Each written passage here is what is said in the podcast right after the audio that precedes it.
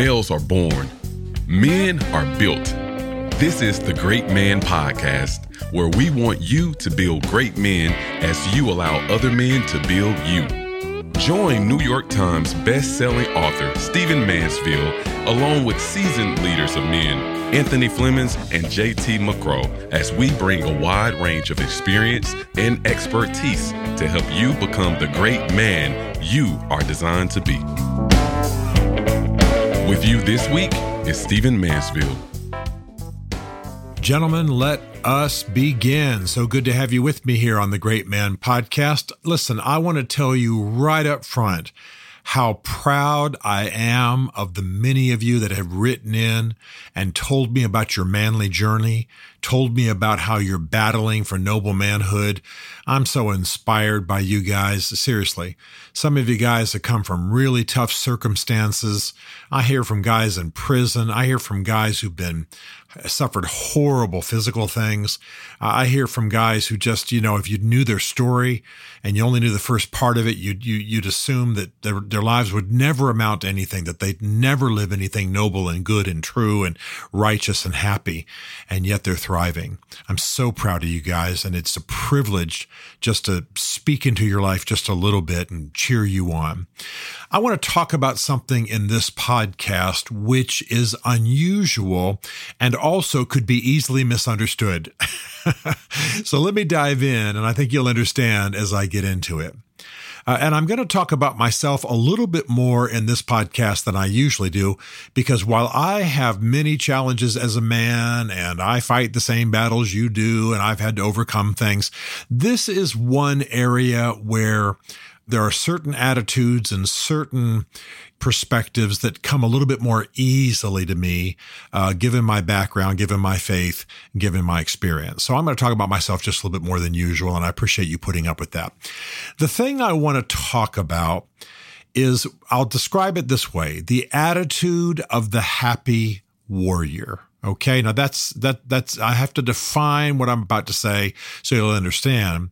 But for me, it is ultimately the attitude of the happy warrior. Let me describe the opposite for a moment. I know a lot of men, and some of them are my dearest friends, who get up in the morning and are surprised and wounded by the slings and arrows of this age. That's Shakespeare language. They are surprised by when things go badly. They're surprised by betrayal. They're surprised by human foibles. They're surprised by the wounding effect, the blows, uh, the brutality of this world and of this life. Okay. And so it knocks them back. It, it blows them away. It knocks them off center.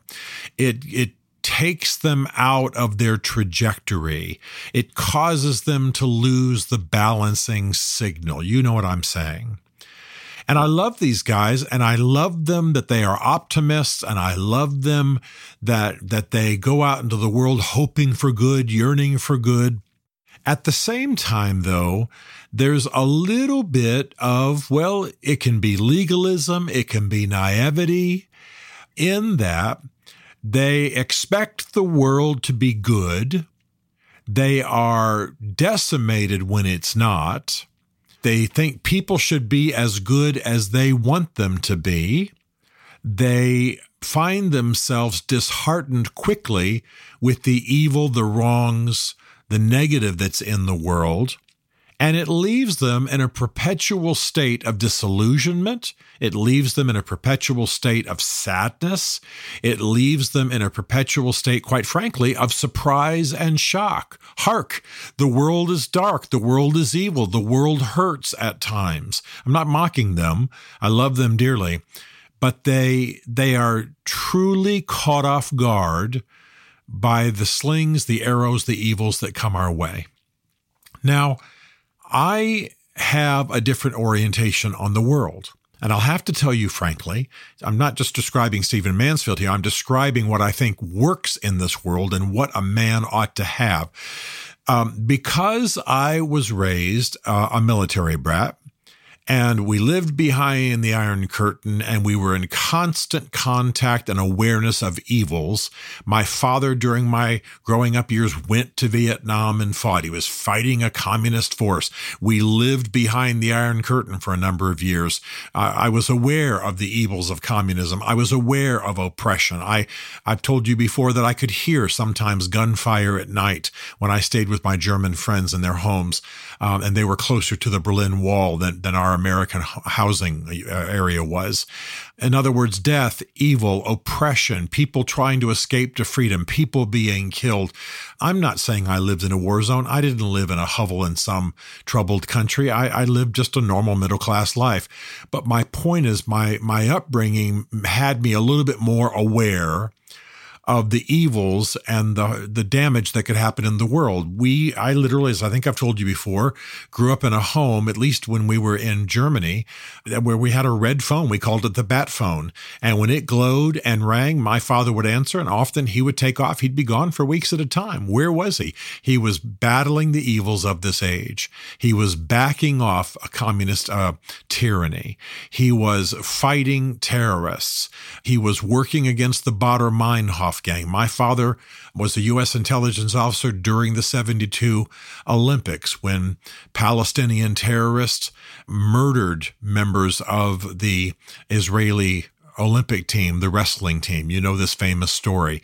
We lived near all of that. My school was regularly interrupted by bomb threats, largely by the Meinhof gang. Some of you will know what I'm talking about. Now, I'm not saying I, again, I grew up in some horrid situation, but at the same time, I'm dating girls, we're going to dances, we're playing football games. In other words, from my beginnings, the world was a mixture of good and evil, and you chose what you were going to focus on. Then, at the age of 18, as I've shared very often, I became a Christian. Well, one of the cardinal truths of Christianity uh, is that all have fallen, that sin besets everybody, that, to put it kind of in Mansfield humorous language, sin's made everybody a little crazy. Everybody's a little nuts. Everything's a little cracked. Everything's just a little off its original design, right? Snickers don't taste like God designed them to put it. This is, again, I'm just totally joking, but you understand my point. The world is not what it was designed to be. Sin has entered the world and the world's a little bit nuts and all the people therein. So, does this make you cynical? Does this make you go around depressed and about ready to open a vein? Does this make you suicidal and always uh, focused on the darkness? No. You live in this world and you love and you have children and you you laugh and you raise a glass and you eat a big meal and you work hard and there's going to be failure and there's going to be bruising and there's going to be wounding and you're going to be betrayed and your relationships are going to go sour sometimes and and that's just how it is. And my reason for bringing this up is not to preach at you, but I believe this defines one of the cardinal attitudes a man ought to carry in his soul if he's going to be the happy warrior he's called to be. In fact, I believe this basic attitude of understanding the world as a bruising, wounding, sometimes disappointing place, and at the same time surmounting it in joy and love and meaning and purpose is one of the keys to living in this world. Let, let me take as an example my marriage. I have a very happy marriage to Beverly. You've heard her on this podcast before, and you know that I'm wild about her. And everybody who knows us knows that we have a, an unusual but a glorious marriage. We're both unusual personalities. Bev is a very strong woman, very gifted songwriter and producer and businesswoman. And I'm who I am. You know who I am. And we, we are an unusual pairing, and yet we're very close, very tight, very much in love. Well, having said all that, though, Bev's a little nuts, right? She thinks I'm a little nuts. She loves me and is familiar with my brand of crazy. I love her and familiar with her brand of crazy. I don't love her because she's perfect, and I don't and I don't stay with her because she's perfect. I don't think she is perfect. She doesn't think I'm perfect. Get up in the morning, she has bad days. Sometimes she makes no sense whatsoever. I don't go, well, I'm leaving you immediately for somebody who's perfect. That's crazy. I'm a happy husband in part because I understand that my wife's a little crazy. I understand that she's a sinner, fallen, as we Christians would say. She's a Christian. She's devoted to good. She loves me. She's given to virtue. You understand what I'm saying? But we're all a little flawed. And yeah, sometimes tempers flare. And yeah, sometimes there's disappointment. Yeah, sometimes the toast get, gets burnt. And yeah, sometimes there's more vegetables than meat and dessert in the meal. you know what I'm saying? I'm having a little fun with it. But there's a fundamental attitude of I'm going to go out in the world and I'm going to make my mark and I'm going to do my best and there will be disappointments. There will be assaults. There will be brutality. People will betray me. My friends will not be perfect. I will not probably have the perfect movie father or the perfect movie band of brothers. In fact, I, my band of brothers, uh, we are a band of brothers because we aren't perfect. So, what I'm trying to keep you from, what I'm trying to caution you about, is a perfectionist attitude that says the world ought to be perfect. And therefore, I'm shocked, I say, at the fact that there are flaws and damage and what have you. This attitude and the, the fact that the world is a difficult place is why forgiveness is important, is why being able to surmount your wounds is important. And what I want to encourage you to embrace, it's not a cynical attitude, but it's a worldview, it's an attitude, it's a, it's a comprehensive approach to life in this world that, in a sense, takes the evils and the hurtful things in this world in stride. I'm not saying compromise your morals. I'm not saying we don't expect good behavior from people. I'm not saying that there isn't a moral code. You know, I believe exactly that. That there is a moral code and, and that there are ways people ought to behave with they're going to be good and true and righteous. But if you go into the world shocked by the harshness, shocked by the blows, shocked by disappointment, you will live perpetually teary eyed and, and depressed and disillusioned because the world's not going to measure up to your image. I mean, I admire you on the one hand because you have a lofty view of what the world ought to be. But I, I'm, I fear for you on the other hand if you go through the world just absolutely shocked and traumatized by every negative thing that happens. It means you may not be able to overcome. I'm making things up now. Your parents' divorce. It means you may not be able to overcome being dumped by the girl or the friends or or or what have you. It, may, it, means you may not be able to overcome failures that come your way. We all have failures. We all get turned down. We all, you know, have those moments we're not chosen for the team. Uh, we all have those moments we don't get into the school we want to get into, or get the promotion that we want, or we're criticized, or we overhear the gossip about us, or whatever. The point is that your view of the world has got to be rooted in some reality. If you're not a Christian, you don't accept the idea of the fall and sin in the world. Okay, thanks for listening. Thanks for hanging with me. But I am one, and that that theology, that belief that comes from Christian teaching, from Scripture, is part of what helps me step into the world a little bit inoculated, a little bit aware of hey, these things are going to come. I don't expect any of my friends to be perfect. I don't expect my wife to be perfect. I'm crazy about my children and my grandchildren. I don't expect them to be perfect, right? Blows will come, insults will happen, things will take place, spills will happen, failures will occur, fines will be imposed. you know what I'm saying. You'll get your occasional C while you're pursuing your A's if you're in school. And I'm not saying blow it all off and have a whatever attitude. That would be silly. No, strive for excellence, strive for the mastery, strive for success, strive for the good, strive for a noble home. Evan, I work hard to have a home that's filled with peace and love and art and beauty and poetry and literature and, and good food and a good glass of wine from time to time and friends. You know, we, you, you strive for the good, but you're just not blown away when the bad happens. People are going to die. People are going to betray you. Things are going to happen. And you can't go out into the world and be the happy warrior you're meant to be if you're shocked by the negatives that happen. Now, the reason I say that this is a manly attitude is that a man is meant to be the big calm in the midst of the storm. I want to be the big calm. I want to be in the midst of the storm and able to lead and able to love.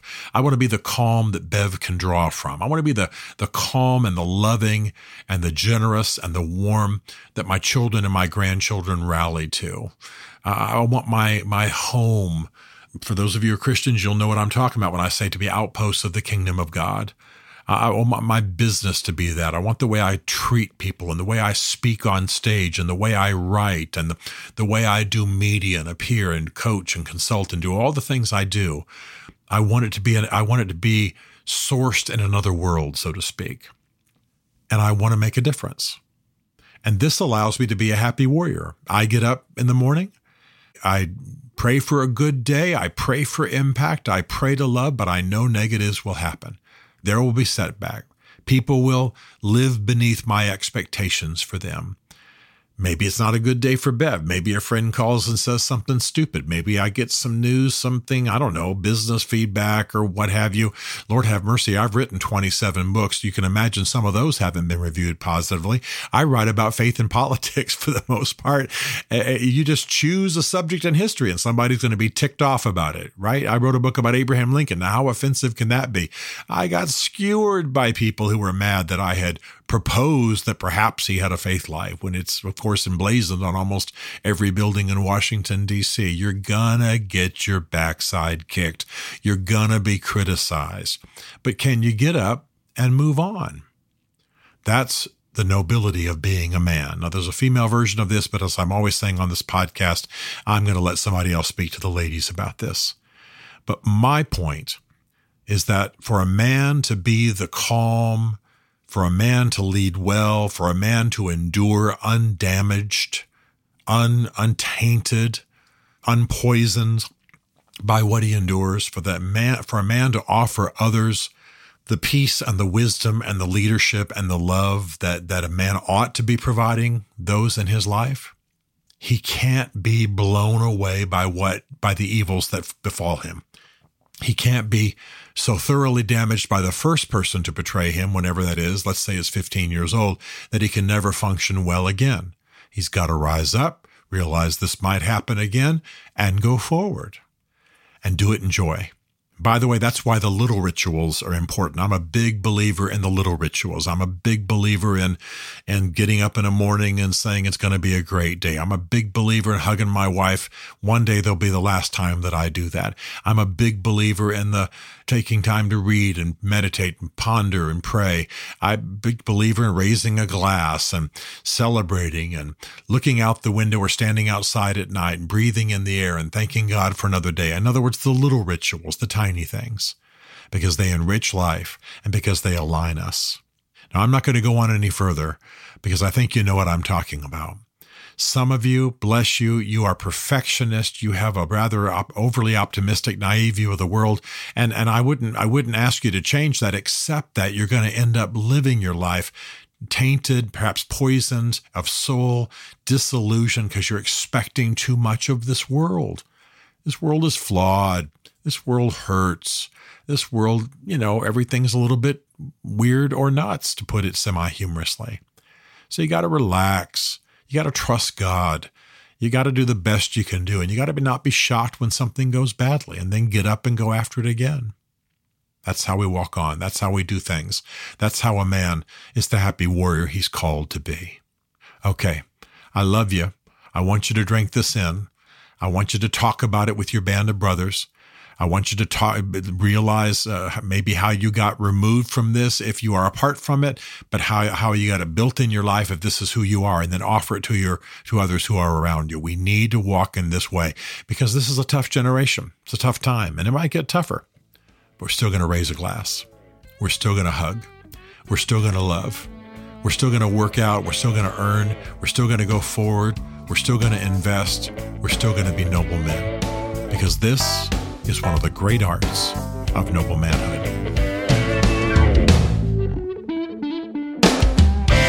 To join the Great Man community or to book Stephen, Anthony, or JT to speak at your men's event, go to greatman.tv.